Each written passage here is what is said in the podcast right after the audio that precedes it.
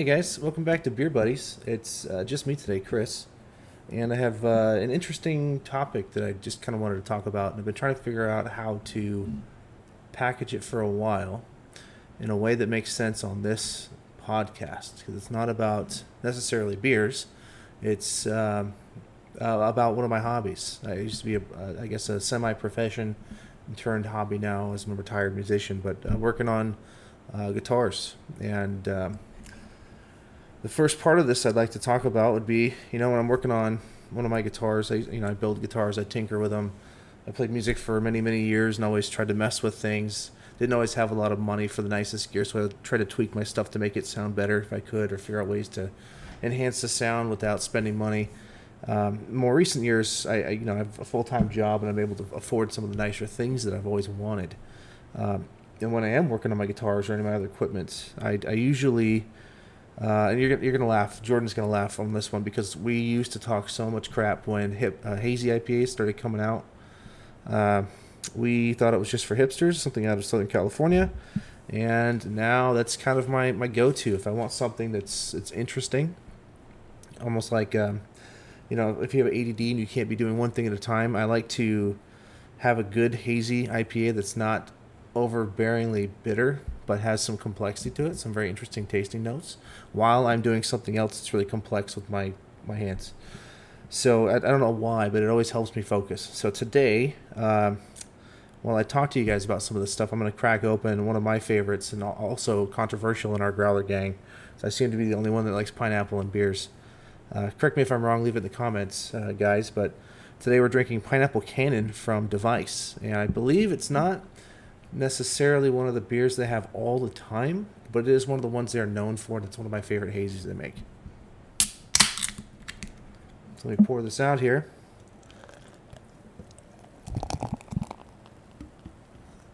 Get going. So, a little bit of a backstory. A while back, uh, okay, so so if we go farther back than that, uh, the guys in the uh, the Growler Gang Unite episode, Logan, Miles, Jordan. Um, there's been a couple others that aren't on the podcast. We played music together for a long, long time, many years. Been friends for a long time in a few bands together. Played lots of shows uh, all around the Sacramento area. Jordan and I actually were in a band that had a very low key record deal at one point, so it was really exciting. Uh, lots of studio time. Um, I mean, it was it was a lot of fun. Something I miss a lot. Uh, somehow every band that I was in with Jordan uh, was in the same kind of a practice space, like a studio space for rent here in South Sacramento. And we were always the loudest band in the whole complex, and I, I take that with a lot of pride because we were in various just you know punk bands, and we are going up against all these. Uh, you know, metal bands are usually known for being brutal making lots of noise, but we always outplayed them. Uh, part of which is because Jordan had a really really nice, I believe it was like a seven piece rack mounted drum kit with a bunch of cymbals. I think was that was a beast. And I was playing a custom made or custom modded 100 watt Marshall stack, uh, also a beast. But getting to the guitars, um, the first one, because I'm going to compare two guitars for you guys today. The first of the two is a gift from an old bass player of mine, uh, from from one of our old bands. Uh, it's a uh, technically, it's a lawsuit Les Paul from 1970, so it's not actually a Gibson Les Paul. It's even more rare, uh, but it has no value because it's not a Gibson. It's kind of funny. It's I call it the the Mercury Cougar of the Ford Mustang market. Everything's the same. It's a blueprint spec 1970 Les Paul. It's a seven I think seven ply mahogany body. Uh, it's made exactly the same. Uh, uh, Gibson parts fit on it. Like I've, I've swapped out like a bridge and, and some Gibson tuners. Uh, I mean, mahogany neck. It's got everything. So it's just it's kind of funny that no one really has interest in these. Um, fun piece of trivia: it's the same guitar that Slash from Guns N' Roses started out with when he was first starting to play. I think the same color too. It's a black with a cream trim that I've recently converted over to all black hardware and black knobs. So the only pieces left that are not black is that, is that cream trim, and I think it looks really, it looks really classy. It looks really cool. Uh, on top of that, that was one of the first guitars that I had that was really nice that I started playing around with electronics. So I swapped out some of the capacitors and what, and I swapped out the tu- uh, not the tuners. I did the tuners, but I'm talking about the uh, potentiometers for the knobs. I swapped those out. Um, so I put in new pickups. The pickups I picked were uh, Duncan SH6 distortion pickups, which I've kind of turned into a Duncan fanboy after that. All the guitars that I've built have had Seymour Duncans in them, uh, except for the Loch Ness Monster that Miles has now, which is uh, a really, really cheap Dean that we threw some EMGs in just as an experiment. Uh, turns out EMGs do make everything sound great, and that's actually a really cool guitar. But everything else has been Seymour Duncans, pretty much, various kinds. So the neck and bridge, both Seymour Duncan SH6 distortion. Uh, I I love them. They're fantastic. Uh, and I swapped out all of the, like I said, the electronics, control side of the, the guitar. Um, I threw in a similar capacitor for the tone knobs they used back in the hair metal days in the 80s.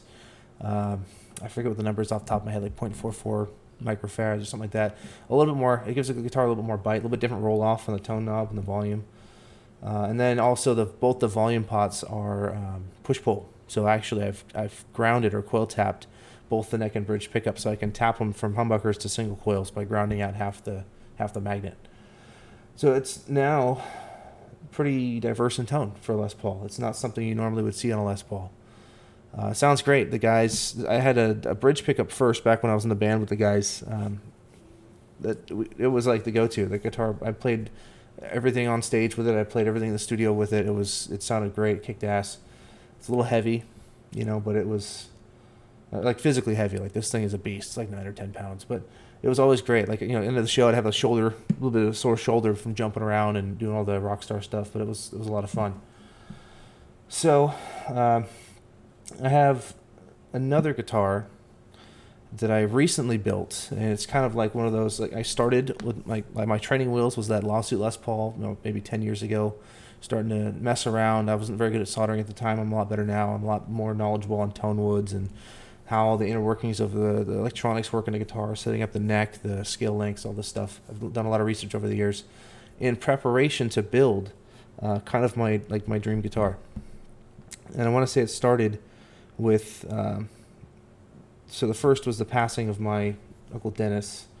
It was a huge inspiration to me uh, growing up since I started playing in high school, he was always trying to throw me in with his bands and play improv stuff. He's a jazz guy, so he always just tried to have me make stuff up on the fly, come up on stage randomly with his band, play with those guys, come to rehearsals. Uh, when Jordan and I got our record deal, he talked to us in his in his driveway. Actually, we told him about it, and he told us all the ins and outs and all the dirty secrets of the music industry, and kind of helped us be more prepared. You know, we were kind of that starry-eyed. Ooh, this is a, this is awesome. We got a really weird. We don't really understand the record deal, but at least we got one. It's kind of cool. We're getting our foot in the door, and it turns out that was kind of uh, like record deals aren't always what you think they are.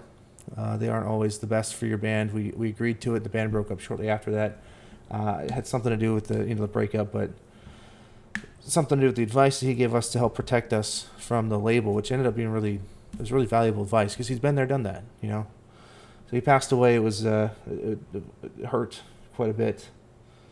Um, and then my, my cousin, his, his son, ended up uh, giving me it's um, a 65 Fender Strat. That was my uncle's, and I, I covet that guitar. I barely play it. You know, I, I look at it every day.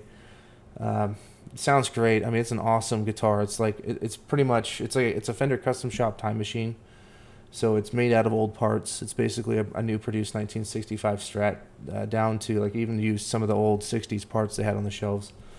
Uh, you know, basically, if you, if you imagine what Jimi Hendrix probably bought off the shelf before he went to Europe, started playing, uh, you know, brand new. That's what it. That's what it is. Um, there are some things that I, I learned to appreciate growing up with the modern Strats, uh, like the five-way switch.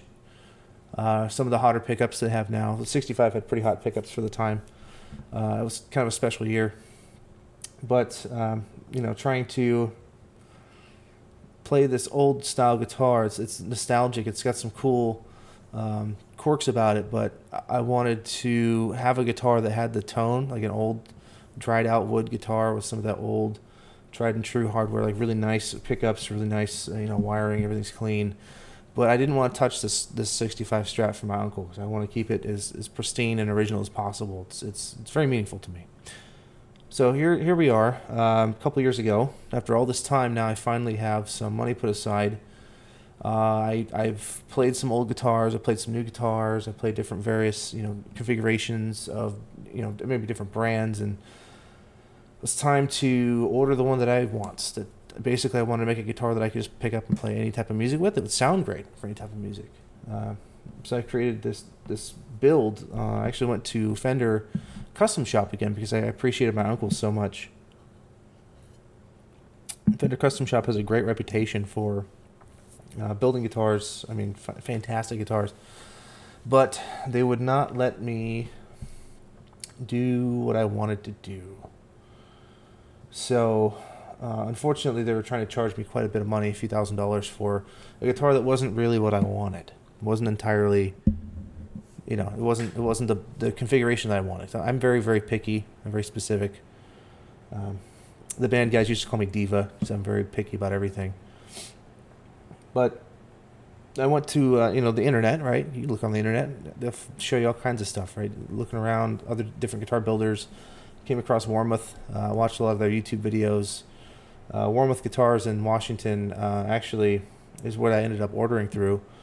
That was a um, I picked a Fender licensed body, right, like a standard uh, Stratocaster shape, uh, front routed, you know, the same, the normal cavity. Uh, but I picked uh, roasted alder for the body, so it's actually artificially aged in an oven, so it sounds like old tone wood.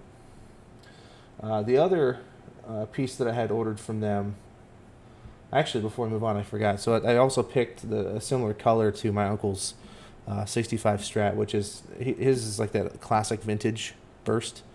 Um, I got mine in the vintage burst, but in like a metallic paint, so it's not uh, a wood stain. It's actually a solid colored metallic paint.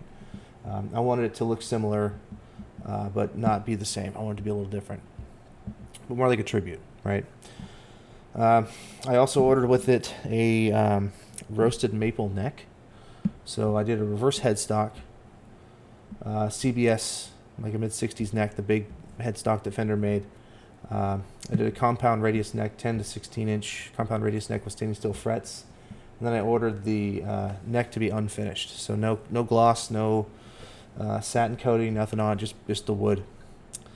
Uh, when the guitar came, there was a little bit of assembly. So I put on, uh, basically what I'm trying to do is create a guitar that's like my uncle's, but it's also very much um, geared towards the kind of music that I, I played when I was in my bands. I played with my friends. So uh, think of like it's got the vintage color. It's got the you know artificially aged wood, so it sounds like an old guitar. Uh, I put vintage '60s uh, patinaed, like Fender makes artificially patinaed um, tuners, and I also bought the vintage um, Fender patinaed hardware, like the screws, so they look old. Uh, and then on top of that, uh, for the pickups, I threw in a an SH6 distortion bridge, the same as that Les Paul. I threw that in, uh, and I angled it Eddie Van Halen style, and screwed it into the body of the guitar. Uh, the middle pickup is a Seymour Duncan Antiquity uh, Surfer 2 uh, artificially aged pickup. You pull these out of the box, they're constructed like the old 60s pickups or 50s pickups that Fender used to make, but they're also artificially patinaed and kind of aged, and they sound pretty cool. It's pretty twangy. And then for the neck pickup, I went with a, a single coil sized um, or a mini bucker version of the Screaming Demon neck pickup, uh, George Lynch from Dokken. Uh, that one, um, it's it's kind of a his ideology was a medium output gave you more harmonics or more clarity, so you can get more um, input from your hands out of the guitar rather than some of these higher end pickups or the higher output pickups where they just kind of overdrive everything and just kind of force it, you know. And then I, again, uh, I'm addicted to not having simple guitars. I can't do anything the easy way. So I coil tapped the bridge SH6, which is a full size humbucker, same as the Les Paul. And I coil tapped the mini bucker in the neck, uh, so same as Les Paul. But now we have on this Strat um, a very diverse set of tones. All right, so the, the, the bridge pickup now, if you coil tap it, it sounds like a, a vintage single coil Fender Strat. Uh, the neck pickup, if you coil tap it, it sounds like an old school, like a 50s low output, like it's just one of the original Strats, really clean, twangy, bright. The middle pickup is very, uh, it's a little bit higher output and it's very, very twangy and bright. Uh, the idea of the middle pickup being twangy and bright, which is it's brighter than the other two. It's it's ridiculous. But what you do is you put it in the fourth, second or fourth position. Humbuckers are normally like kind of a darker tone. They have more mids and lows, and so when you're in the second or fourth position, you're blending that middle pickup with either the neck or the bridge humbucker, and that kind of brightens them up a little bit. So it kind of brings a balance. Like it's got a really really nice balance in humbucker mode, and then when you're playing them in single coil mode, uh, they sound it sounds like an old Strat, like a house Strat should. Uh, that is all um, installed in the guitar. Then I have a Floyd Rose bridge, uh, locking neck. It's it's a, not a free float. It's it, again Eddie Van Halen style. Um, the uh, rests against not the body, but it's just a dive only setup. I was trying to remember the name. Dive only, and it has the D tuna on the E string, so I can drop from D, drop the D instantly, or put it in E since it's basically locked in you know, our, our, the music that we used to play had a combination of E standard and like drop D tuning, so it, it's really handy to go back and forth really quickly on stage. And then all of that, um, the only problem I had left, the last thing I just did to this guitar a few weeks ago, when you coil tap the humbuckers, you're cutting out part of the output, so they get quieter. So I had purchased an afterburner um, preamp from EMG, so it's it's basically a potentiometer with a preamp in it, and you have a 9 volt battery that plugs into it and so that I've tucked right behind this the first tone knob. And so it's I don't have a knob on, it, it's just a metal shaft coming up, but it's a push pull system where it activates a preamp and you can add gain. So it's almost like, you know, like Eric Clapton's setup has um, his tone knob is actually the gain um, setting. Mine, I still have full tone control. I can coil tap the humbuckers. Nice. I can turn this boost on and off. Uh, that basically when I'm playing um, single coil mode, I can turn the boost on and it sounds like a higher output. Almost like like I have a, a Strat that has some uh, Texas Special type pickups in it. I think they're Texas Antiquity from Seymour Duncan because I'm a fanboy. That are a little higher output single coils, and so it kind of sounds like that guitar when you boost it. But it's got like 20 decibels of boost. It's ridiculous. Like I, I only turn it up a quarter of the way and tap it, and it gives me enough juice. Um, so all of that, basically, that guitar has influence from four people. Um, my Uncle Dennis, uh, Eddie Van Halen, uh, Stevie Ray Vaughan, and Jimi Hendrix. Those are my four biggest guitar idols, right? So I basically took a guitar from the 60s that I got from my uncle, you know, some Jimi Hendrix influence in the upside down headstock and the CBS headstock. Um, you know, I, I, play similar to Steve Ray Vaughan. Sometimes I like to, you know, jam on. He's got really high output twangy pickups on his guitars, the Texas style but I also play a lot of rock. Um, so I you know wanted that humbucker in the bridge like Eddie with the angle and screwed into the wood. And I can I tell you, this guitar has some has some chunk for a Strat. I'm really impressed.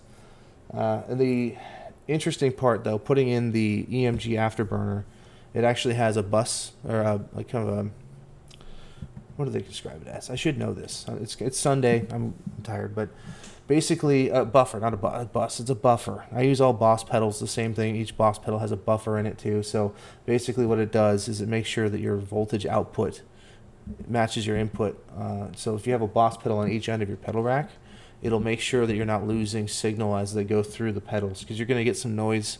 You're going to have a, a, lower signal to noise ratio the more pedals you go through without a bus or a. a, a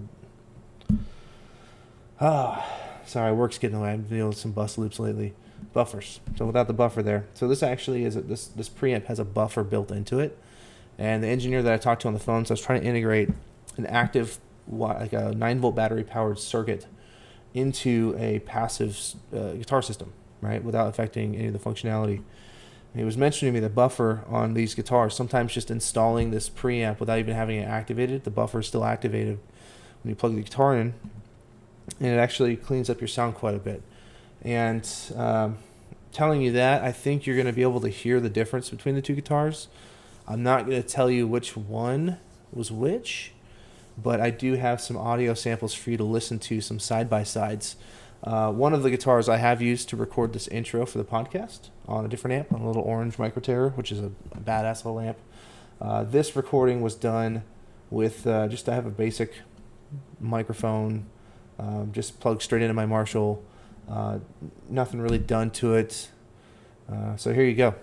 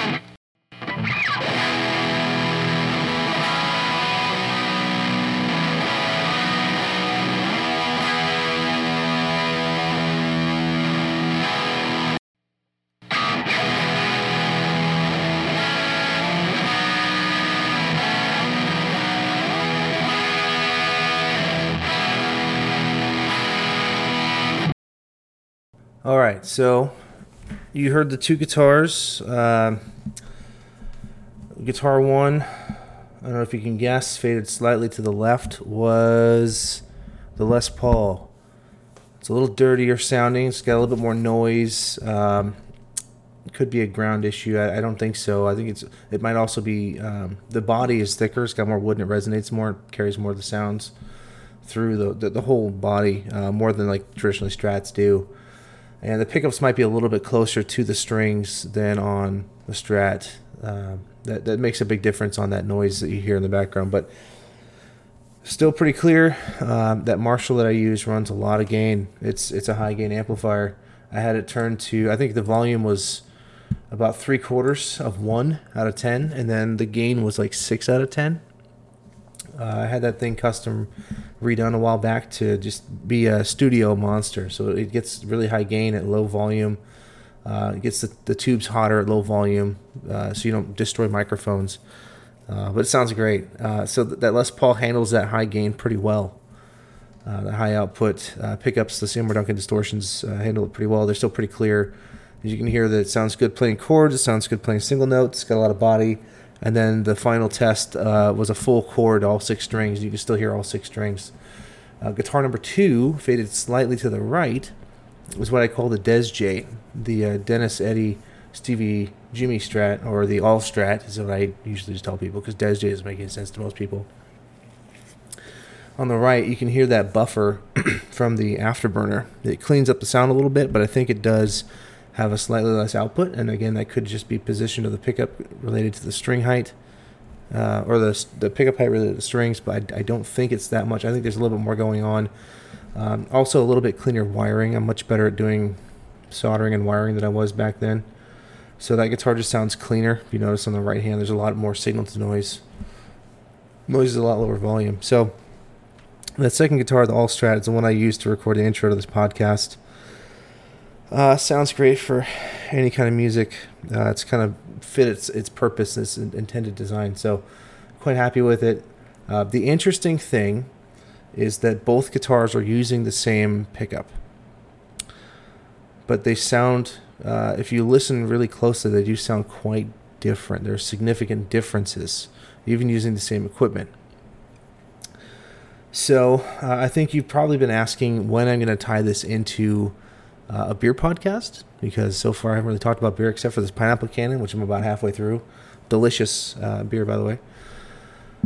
Uh, we've seen a lot of beers lately. Um, Jordan and I always talk about this. There's, um, you know, always like new hops coming out. Uh, we just talked about it. I think on our Sierra Nevada podcast, there's a lot of cold IPAs that we're seeing. At least we had the, the cold torpedo. Uh, there's uh, a lot of experimentation with yeast and you know a little bit with grains and additives. Uh, you know, a lot of times you'll see a beer like uh, one of the very popular one uh, hops to use is Citra or Mosaic you'll see two different breweries that have the same ingredients. They'll have a you know a neutral yeast and a pretty standard grain bill, you know, two row, uh, and then they'll both have mosaic or citrus uh, citra hops, and somehow they'll taste different from each other. And I think that's something I'm starting to notice uh, as we see a lot of people making, you know, West Coast IPAs. There's there's pretty definitive set of ingredients for most West Coast IPAs. Uh, there are, I mean, for hazies, we're seeing a lot of Citra, and Mosaic. Um, I mean, it's even like if you want to compare um, New Glory and Sierra Nevada, both have IPAs with Mosaic. Um, Ubadank is heavy on Mosaic hops, and so is Tropical Torpedo. They taste completely different. Uh, I would, I, I, think I'd prefer Tropical Torpedo, but again, this is you know similar ingredients, similar. It's not different equipment, so you can't compare it to you know the two guitars. But I'm seeing a lot of similar ingredients. And I, what I used to turn away and say, oh, it's just another Citra hop West Coast, whatever. That everyone's doing that. I've I've gotten my curiosity piqued um, lately by trying to dabble back into some of these beers that I keep seeing with similar ingredients because they taste different.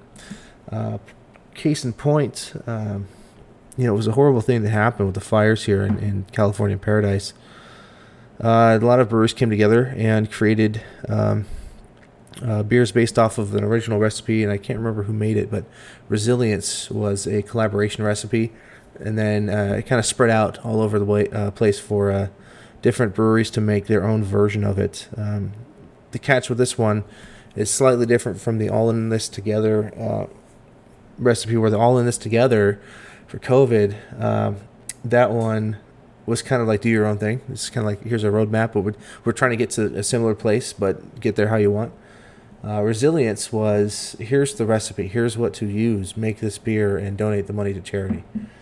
And that's kind of when I started opening my eyes a little bit, but more so recently. But it's basically using the same ingredients or similar ingredients, um, coming out with a different product. And I've always thought that was very interesting um, in the brew uh, industry, like you know these, these can releases and whatnot. But uh, now more so with my guitars, since I'm running two guitars with the same equipment and have different outcomes. I just thought that was very interesting, and I wanted to try and tie together some of the crazier guitar builds that I've been working on, which you know I usually drink beer and, and work on my guitars here. It's one of my hobbies. Uh, so is uh, drinking beer and talking to you guys with my friends. It's another hobby. So uh, a meeting of uh, what Jordan calls poetic chemistry for beer, and uh, a little bit of mad science with uh, electric guitar modification and and tuning. And some stuff I picked up over the years. If you want to hear more, send us an email. If you want to hear Jordan talk about his drums, or Miles talk about his guitar experience, or his vocal experience, or Logan and his guitar and vocal experience, uh, we can try and get these guys on a podcast. Uh, this is interesting to you, uh, fun fact Logan and I, uh, when we first started playing together for the first time, we both played Les Pauls and Marshall stacks. And he's the only guitar player, coincidentally, that I've also been able to really jive with in a band, in a five piece band it's kind of funny. Like we're like, um, we're not mirror opposites of each other, but we fit together like like two puzzle pieces, and I think we did great work. So uh, his experience is a little bit different from mine, which might be interesting. Uh, Jordan has a very very uh, interesting experience in the percussion world, and maybe we can convince him to talk about it uh, one of these episodes. I, I kind of want to do an episode that now that Jordan's back in town, and just say, hey, what have you been up to? What's new? What have you been working so uh, hard for, right? So, with that, guys, I think I'm going to let you go. Uh, not trying to make this one too lengthy. I just wanted to try and open up to uh, the audience of some of my other background things going on, and you know maybe how the intro of the podcast was created, some of our backgrounds, a little bit different, uh, a little bit more interesting stuff to get to know us. So, stay tuned and uh, cheers.